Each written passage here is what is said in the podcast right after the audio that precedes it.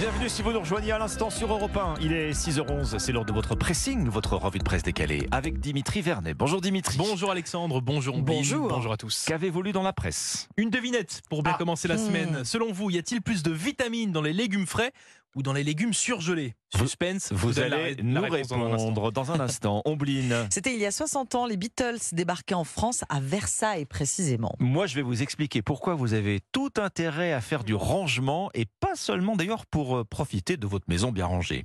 Dimitri, Dimitri, euh, bah, on veut la réponse à votre devinette. Forcément, Euh, oui. Personnellement, euh, je pense qu'il y a plus de vitamines dans les légumes frais. Est-ce que j'ai Ah raison ouais, ouais, ouais, ouais, ouais, c'est gagné Bon, je suis peut-être un peu trop en forme pour un lundi. J'ai peut-être mangé trop de vitamines. Bon, mais oui, Alexandre, c'est une bonne réponse. Contrairement aux idées reçues, les légumes surgelés ont de meilleures qualités nutritives que de nombreux légumes frais. C'est ce que vous pouvez lire ce matin sur le site internet du magazine Le Point. D'accord, et comment on l'explique alors ça Par la fragilité des vitamines. Il faut savoir que dès que les légumes sont récoltés, hein, les vitamines se dégradent très très rapidement à l'air libre. Alors je vous laisse imaginer pour vos légumes frais avec le Mhm. transport, le stockage en entrepôt, sur les étals de supermarché et puis ensuite dans votre frigo. Voilà, il y a plusieurs jours, plusieurs semaines parfois qui peuvent passer entre la cueillette et l'assiette. Et ce n'est pas sans conséquence, hein, puisque bien souvent vos légumes perdent plus de la moitié de leur teneur en vitamines. Oui, ça va très vite. C'est le compte à Oui. rebours en fait. Et- À partir du moment où on les détache. Exactement. leurs pieds. Dès la cueillette, oui, c'est Ouais. très, très compliqué. Non, ce qui n'est pas le cas pour les légumes surgelés, évidemment. Exactement, la surgélation ralentit ce processus de dégradation des vitamines. Et comme euh, en plus de cela, eh bien, les légumes destinés à être surgelés sont rapidement mis au froid euh, après avoir été récoltés, eh bien, ils conservent bien Mhm. mieux leur qualité euh, nutritive, même s'ils perdent légèrement en goût, c'est vrai.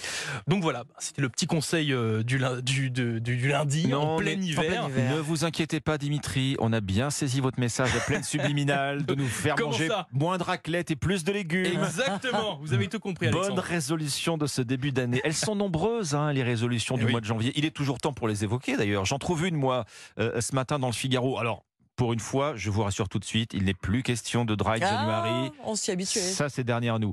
Vous avez une petite baisse de morale, peut-être, en ce moment Ombline, Oh, l'hiver. Dimitri, le manque de l'a- lumière, soleil. la fatigue. Est-ce que vous avez pensé au rangement à la maison? Comment ça? Ah, mais c'est pas pour vous C'est bon déprimer. pour le moral? Ah, mais justement, exactement. Trier et ranger son logement, ça fait du bien au moral.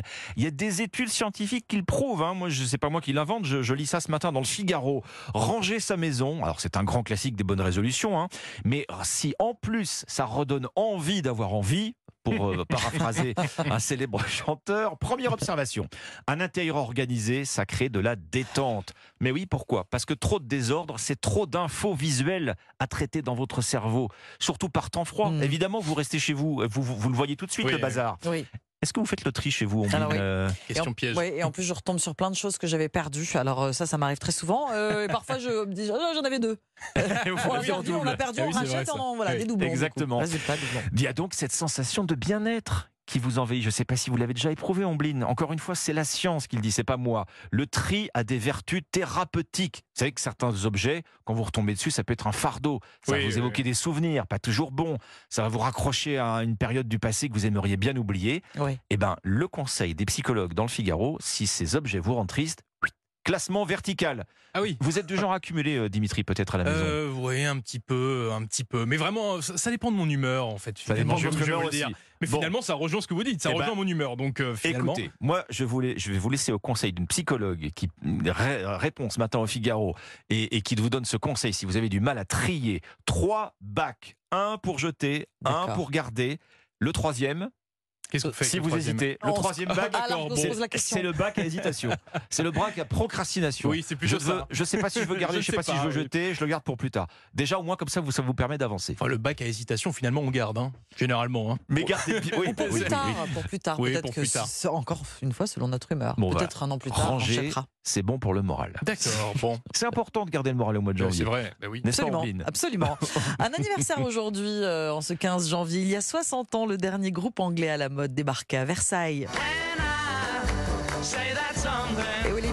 Euh, se produisait devant 1300 privilégiés dans la petite salle de spectacle du Cyrano au cœur de la ville de Versailles. Le quotidien Le Parisien remonte le temps ce matin jusqu'au 15 janvier 1964. Et c'est la première fois que les Beatles donnent un concert en France. Absolument. Et cette première soirée au Cyrano est la répétition générale avant la grande première à l'Olympia le 16 janvier, le lendemain, donc 1964. Bruno Cocatrix, le patron de l'Olympia, voit grand puisque les Beatles sont ensuite joués pendant trois semaines à l'Olympia. À quoi il sert à quoi ce, concert au Cyrano Oui, surtout s'il y a trois semaines de concert derrière. vous avez, bah oui. En fait, ça sert aux artistes de se roder, explique le Parisien, aux techniciens de procéder au réglage, puisque les Beatles débarquent le jour même d'Angleterre.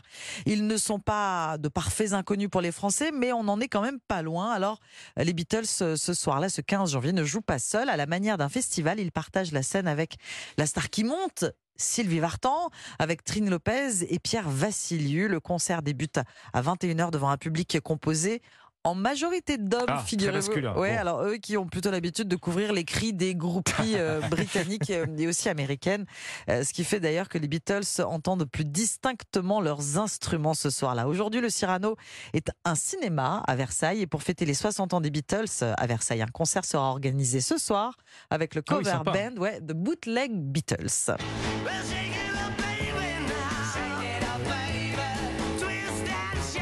Voilà la folie Beatles débarquée à Versailles le 15 juin 1964, c'est-à-dire dans le Parisien. Mais puisque vous parlez d'anniversaire, ah je crois que c'est aussi le vôtre, euh, Ambline Roche.